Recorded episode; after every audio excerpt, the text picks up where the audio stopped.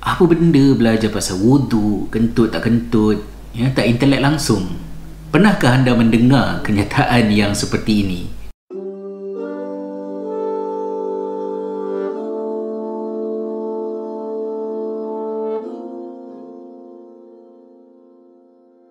Kalau sekiranya seseorang bercakap seperti itu, Hujatul Islam Abu Hamid Al-Ghazali rahimahullah di dalam bukunya yang terkenal Ihya Ulumuddin ada membicarakan tentang topik ini secara khusus sebagai satu daripada lapan nasihat beliau kepada para guru. Di dalam nasihat yang kelima yang disampaikan oleh Imam Al-Ghazali kepada para guru, beliau menyebut innal mutakaffil bi ba'dil ulum yanbaghi alla yaqbaha fi nafsil muta'allim al-ulum allati wara'ah seseorang yang diberikan tanggungjawab untuk mengajar ilmu-ilmu tertentu tidak harus baginya menanam rasa hina ataupun benci di dalam jiwa muridnya terhadap ilmu yang dia tidak ajar ini bukan persoalan sekadar cakap ataupun tidak cakap tetapi percakapan yang mempengaruhi persepsi seorang murid terhadap ilmu yang tertentu.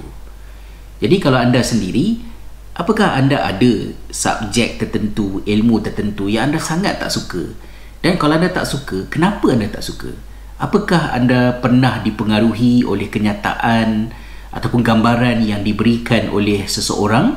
Kalau boleh, janganlah rasa benci itu adalah akibat daripada satu kenyataan yang kemudiannya bertukar menjadi kepercayaan datang daripada seorang guru yang gagal mengikut nasihat yang disampaikan oleh Imam Al-Ghazali. Kata Imam Al-Ghazali lagi pada membicarakan tentang hal ini dengan memberikan contoh ya ka muallim al-lughah id adatuhu taqbih ilm al-fiqh wa muallim al-fiqh adatuhu taqbih ilm al-hadith wa tafsir guru bahasa menjadi kebiasaan mereka memperlekeh ilmu fiqah. Manakala guru fiqah pula menjadi adat kebiasaan mereka di zaman Imam Ghazali untuk mereka ini menghina ilmu hadis dan tafsir. Dengan dakwaan bahawa benda tu remeh, uh, sekadar periwayatan yang uh, tidak membabitkan kecanggihan kaedah-kaedah ataupun teknik untuk memahami dalil-dalil berkenaan. Ia adalah seumpama ajais kadang-kadang terjemahkan sebagai perempuan tua ataupun mungkin dalam culture kita uh, Quran buruk kan. Nak buang tak boleh tapi nak pakai pun tak berguna sangat adanya guru dalam bidang tertentu menghina bidang yang lain. Guru bahasa menghina subjek fiqah dengan alasan fiqah ni belajar benda-benda yang furuk.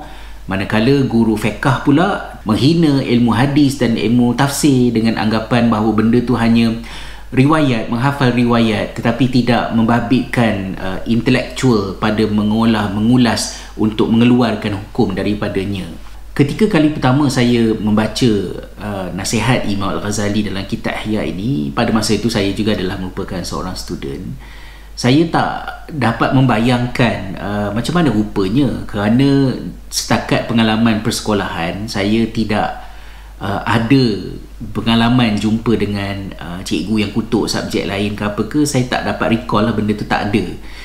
Tetapi lama kelamaan di dalam masyarakat kita perkara ini mula menjadi kebiasaan apabila berlaku perbezaan pendapat maka pendekatan yang dipakai adalah pada uh, mencederakan kepribadian seseorang uh, rather than menjawab perbezaan itu dengan secara ilmiah. Uh, contohnya macam uh, dia tu uh, belajar kat mana? Uh, nak cakap pasal fiqah tapi kelulusan lurah bahasa je ataupun uh, uh, kenapa kalau dah mengaji hadis tu maknanya dah dah alim apa sangat belajar hadis tu jadi perkataan-perkataan itu menjadi kebiasaan di dalam uh, masyarakat kita Uh, sehingga masyarakat menjadi mangsa kepada kecelaan lisan di kalangan para pendidik. Dan ini bukan pendidik di sekolah tetapi ini pendidik di dalam masyarakat yang lebih berpengaruh pada mempengaruhi cara kita beragama. Dan ini adalah merupakan satu perkara yang amat mendukacitakan tetapi lama kelamaan perkara ini berubah menjadi kebiasaan di dalam masyarakat. Apabila berlaku perbezaan pendapat khususnya di kalangan orang agama maka langkah yang diambil bukanlah mengungkai perbezaan pendapat itu puncanya. Kenapa? Ya tetapi sebaliknya dilakukan character assassination diserang kepribadian seseorang itu antaranya adalah pada menghina latar belakang bidang pengajiannya. Ya contohnya macam uh, ni nak jadi mufti cakap bab fiqh ni uh, bidang ni bidang apa? Bidang lurah bidang bahasa. Bukannya bidang fiqh uh, itu katanya lah. Kemudian ini apa belajar hadis ke apa benda? Bidang hadis ni. Kemudian ada juga yang lain kata Allah ni ah, tu mengapa bukannya ada pergi universiti ke apa mengaji pondok je kitab kuning. Jadi yang diserang adalah institusi, bidang, ilmu, kitab warna apa dan bukannya kepada ilmu itu sendiri. Dan ini adalah merupakan satu kecelaan lisan. Orang aliran mana, mazhab mana sekalipun gagal berakhlak dengan akhlak yang telah ditegur oleh Imam Al-Ghazali dalam kitab Ihya agaknya hampir seribu tahun yang lalu kan. Dan satu lagi contoh yang diberikan oleh Imam Al-Ghazali dalam nasihat yang kelima ini dalam kitab Ihya kepada para guru ini ialah katanya wa muallimul kalam yanfiru 'anil fiqh wa yaqulu dhalika furu' wa huwa kalamun fi haydin niswan fa aina dhalika min kalam fi sifatir rahman. Kata Imam Al-Ghazali, manakala guru yang mengajar ilmu kalam pula melarikan diri, menjauhkan diri daripada ilmu fiqah dengan menganggap ia hanyalah merupakan perkara furuk, berbincang tentang masalah haid orang perempuan, apakah adanya nilai seperti itu jika dibandingkan dengan bidang mereka yang mengupas secara falsafah tentang uh, sifat-sifat Allah Subhanahu wa taala. Apabila Imam Al-Ghazali menggambarkan uh, bidang itu dengan ungkapan ilmu kalam dia menggambarkan bagaimana uh, akidah itu asalnya kita belajar akidah ini adalah untuk meluhurkan keimanan kita kepada Allah SWT tetapi apabila uh, ilmu berkaitan dengan akidah dalam lapangan usuluddin ya, kalau kita sebut macam tu sekarang ni dibincangkan uh, dengan menggunakan pendekatan falsafah ia memberikan satu perasaan kepada diri seseorang dan juga kepada mm, kepuasan intelek dia bahawa benda yang dia belajar tu ialah sesuatu yang tinggi, sesuatu yang orang cerdik pandai saja yang boleh belajar, uh, maka ini adalah merupakan sesuatu yang intelek. Manakala kalau belajar bab fiqh pula benda ni macam fardu ain, apa belajar tentang haid orang perempuan. Jadi kata-kata ini terkeluar daripada lisan bukan orang jahil tetapi dia lahir daripada lisan guru-guru yang mengajar agama kepada masyarakat. Dan ini sesuatu yang telah ditegur oleh Imam Al-Ghazali. Jadi ini adalah satu perkara yang sangat menyedihkan ya. sepatutnya lebih tinggi kita belajar agama maka lebih baik peribadi kita budi bahasa kita akhlak kita.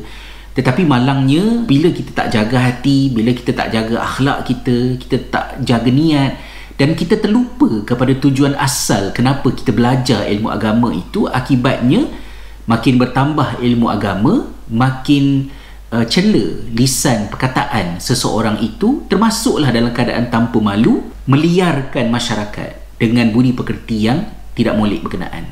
Kata Imam Al-Ghazali fahadhihi akhlaqun mazmumatun lil muallimin yang bagi antujtanab maka sesungguhnya benda-benda yang dia sebut yang beliau sebutkan tadi yang saya sebutkan sebentar tadi adalah merupakan akhlak-akhlak tercela di kalangan para guru yang perlu dihindarkan dijauhkan diri daripadanya. Kata Imam Ghazali lagi bal al mutakaffil bi ilmin wahid 'ala al muta'allim tariqat ta'allum fi ghairihi wa in kana mutakaffilan bi ulumin yanbaghi an yura'i at-tadrij ya fi tarqiyatil muta'allim min rutbatin ila rutbah.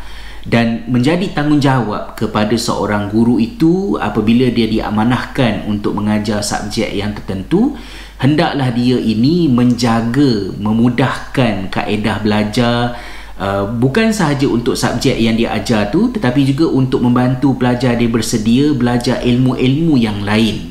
Dan ini merupakan satu perkara yang di tahun 2021 ini dia menjadi satu perkara yang agak advance apabila seorang guru uh, menyiapkan anak murid di dalam subjeknya untuk bersedia belajar uh, sesuatu di dalam subjek yang lain. Contohnya apabila dia mengajar matematik dia memaklumkan kepada para pelajar bagaimanakah matematik yang topik yang kita belajar ini um, aplikasinya boleh berlaku di dalam subjek sejarah dan kamu manfaatkanlah apa yang kita dah belajar ni. So kalau ada cikgu yang boleh buat macam tu Masya Allah ini adalah merupakan satu perkara yang sangat-sangat bagus. Kami di sekolah khalifah uh, berusaha keras untuk menyemai uh, kemahiran dan kesedaran ini di kalangan guru kami. Uh, semoga apa yang kita bincangkan ini dapatlah serba sedikit membantu kita mengelokkan agama kita dan nasihat saya sebagai sahabat sebagai abang ya Uh, kepada anak-anak muda ni ataupun sebagai bapa ya kepada anda yang muda-muda ni sejauh mana setinggi mana pun ilmu seseorang guru itu tetapi apabila belajar dengannya itu tidak menjadikan kita seorang yang semakin berakhlak berbudi bahasa jadi lebih baik bahkan jadi angkuh jadi sombong memandang rendah terhadap orang lain tinggalkanlah orang tu. Sebab asasnya kita belajar ilmu agama ini adalah untuk kita memperhambakan diri kepada Allah SWT dan tidak ada kehambaan dalam kesombongan hina menghina memandang rendah mempelekeh ya, dan menyakiti sesama orang yang beriman. Semoga Allah memberi petunjuk kepada diri saya dan sahabat-sahabat semua dalam kembara kita menuntut ilmu supaya akhirnya nanti kita pergi menghadap Allah SWT dengan membawa sekeping hati yang sejahtera